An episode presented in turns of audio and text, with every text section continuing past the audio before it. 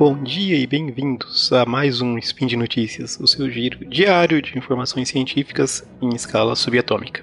Meu nome é Yuri e hoje, dia 28 Gaia do calendário Decatrium, vulgo 16 de julho, segunda-feira, todo mundo de ressaca da Copa, conversaremos sobre química, né, com notícias relacionadas à energia. No programa de hoje, pesca de urânio, produção de gás hidrogênio e su superátomos podem possibilitar baterias melhores. Speed Notícias.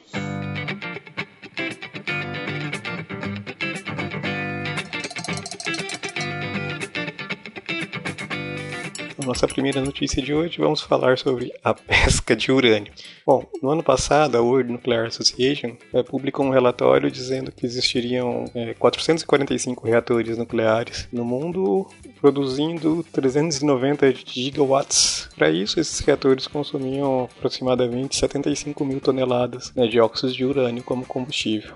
É, bom, essa demanda por, por, energia nuclear, ela sofreu uma baixa né, significativa depois dos eventos lá em 2011 em Fukushima, acho que todo mundo deve, deve recordar, né, do maremoto que atingiu lá o Japão, teve uma série de implicações porque atingiu é, algumas, uma instalação de uma usina nuclear. Bom, além disso, essa demanda também é influenciada por preços de outras fontes de combustível, né, gás natural, tal, tem uma influência grande sobre essa demanda. É, tem um relatório mais antigo né, da agência que administra energia nos Estados Unidos, em que apenas 10% da demanda americana né, de, de, combustível nuclear seria suprida pelas, pela, pela mineração nos pró no próprios Estados Unidos. Né? O, o, restante dessa, da demanda, é, esse combustível tinha que ser, tem que ser é, importado lá para os Estados Unidos.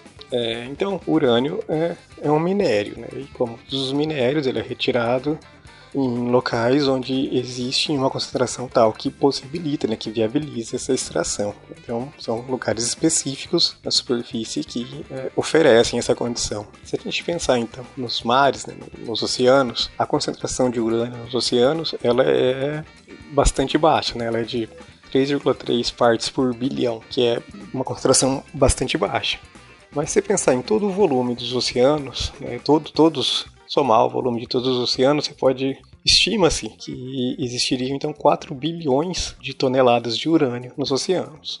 E isso é 500 vezes mais urânio do que existe é, nas, nas minas conhecidas, né, nos, nos, nos é, depósitos terrestres que se conhecem de urânio. Bom, então alguns pesquisadores desenvolveram uma forma de extrair esse urânio do, dos mares. É, eles usaram uma fibra acrílica é, a essa fibra eles ligaram uh, uns grupos funcionais que possibilitavam uh, atrair e capturar uh, o urânio dos mares. Né? Eles usaram a ami amidoxima para como é, grupo funcional para capturar urânio e, e tiveram resultados é, interessantes.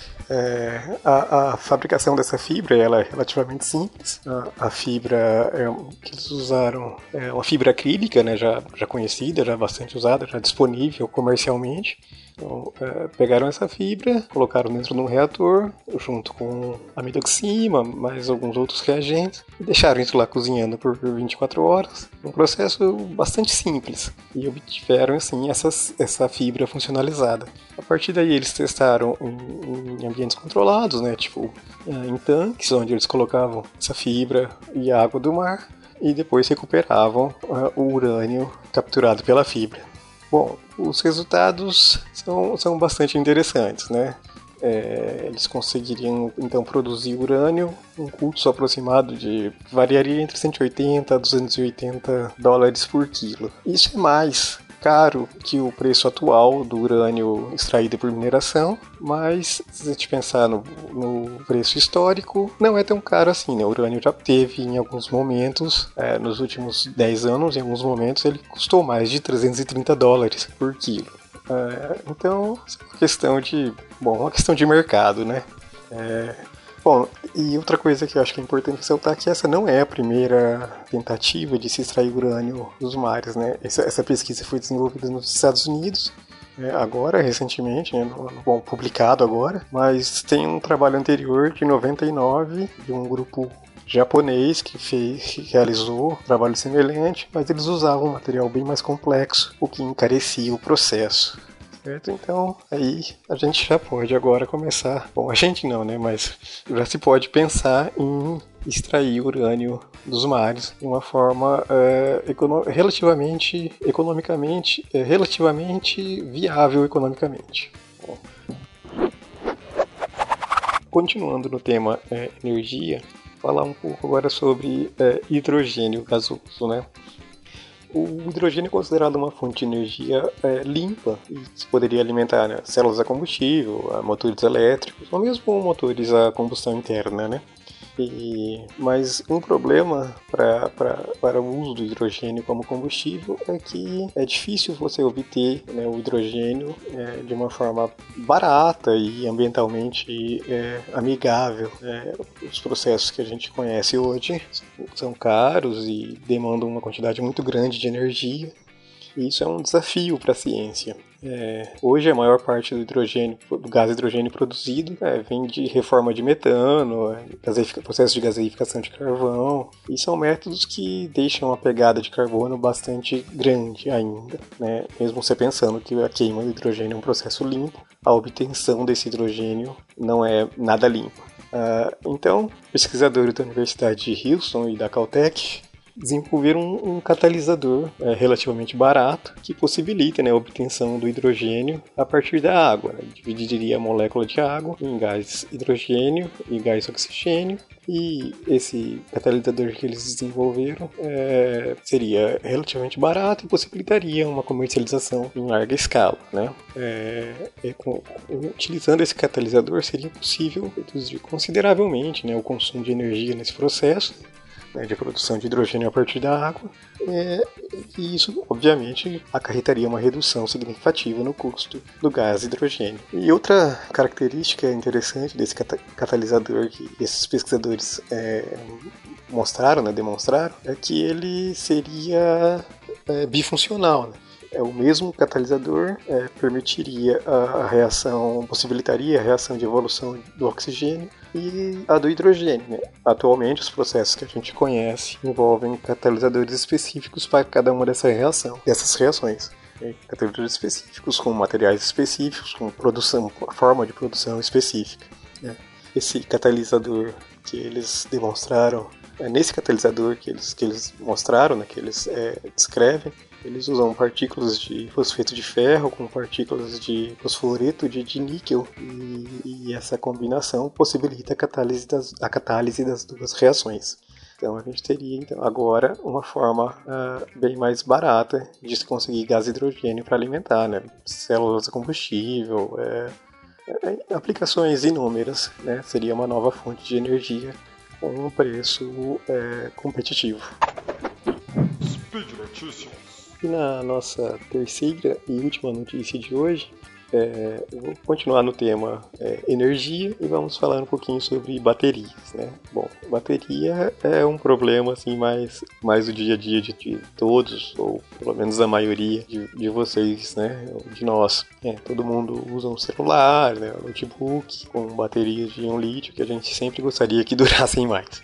É, essas baterias, é, elas são basicamente, né, envolve o movimento de cargas né, de um grupo de átomos com outro grupo. Né? No processo, elétrons são transferidos né, de um átomo doador para um átomo aceptor. É, então, se a gente conseguisse um superátomo que pudesse fornecer ou receber múltiplos, múltiplos elétrons, é, contendo a estabilidade estrutural, a gente muito provavelmente conseguiria criar baterias muito melhores do que as que a gente tem hoje, né? Uh, atualmente, os átomos de metais alcalinos, lá, né, a primeira coluna da tabela periódica, são as melhores opções para, para funcionar como os doadores de elétrons, né, como as fontes de elétrons. Né?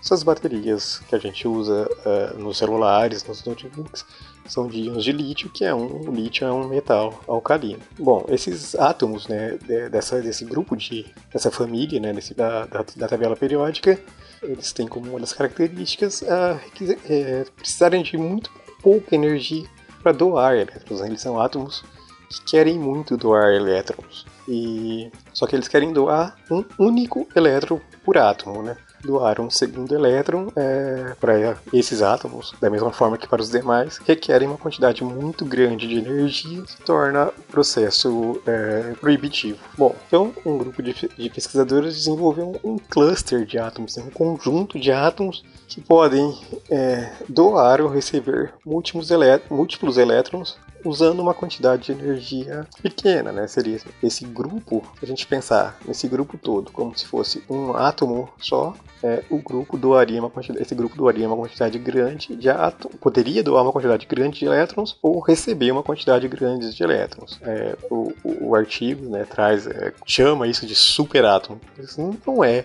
tecnicamente um superátomo, é um, é um grupo de átomos, é um conjunto de átomos, né? Lendo o artigo, aí eles passam a usar a expressão cluster, né? Quer dizer que para se referir a esse superátomo.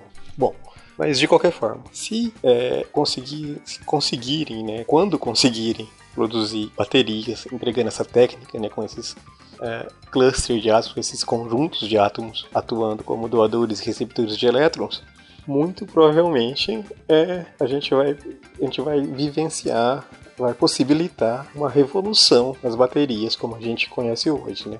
É, muitas das limitações que a gente tem hoje em função desse processo envolver um único elétron de cada vez. Né? Cada átomo pode ganhar ou perder um único elétron nesses processos das, das empregados nas baterias atuais.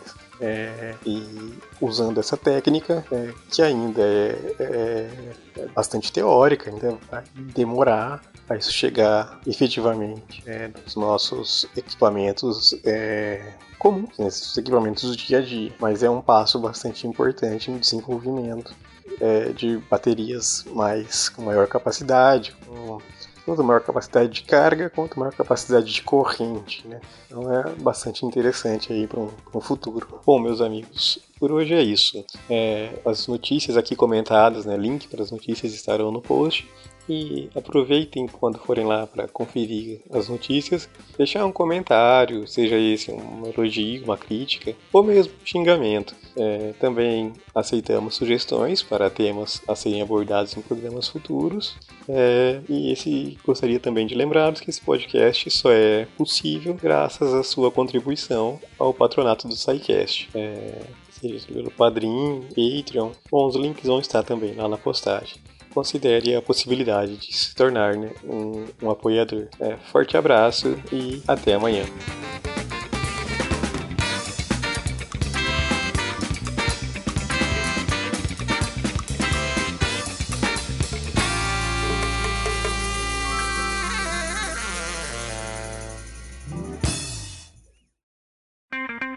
Edição por Felipe Reis.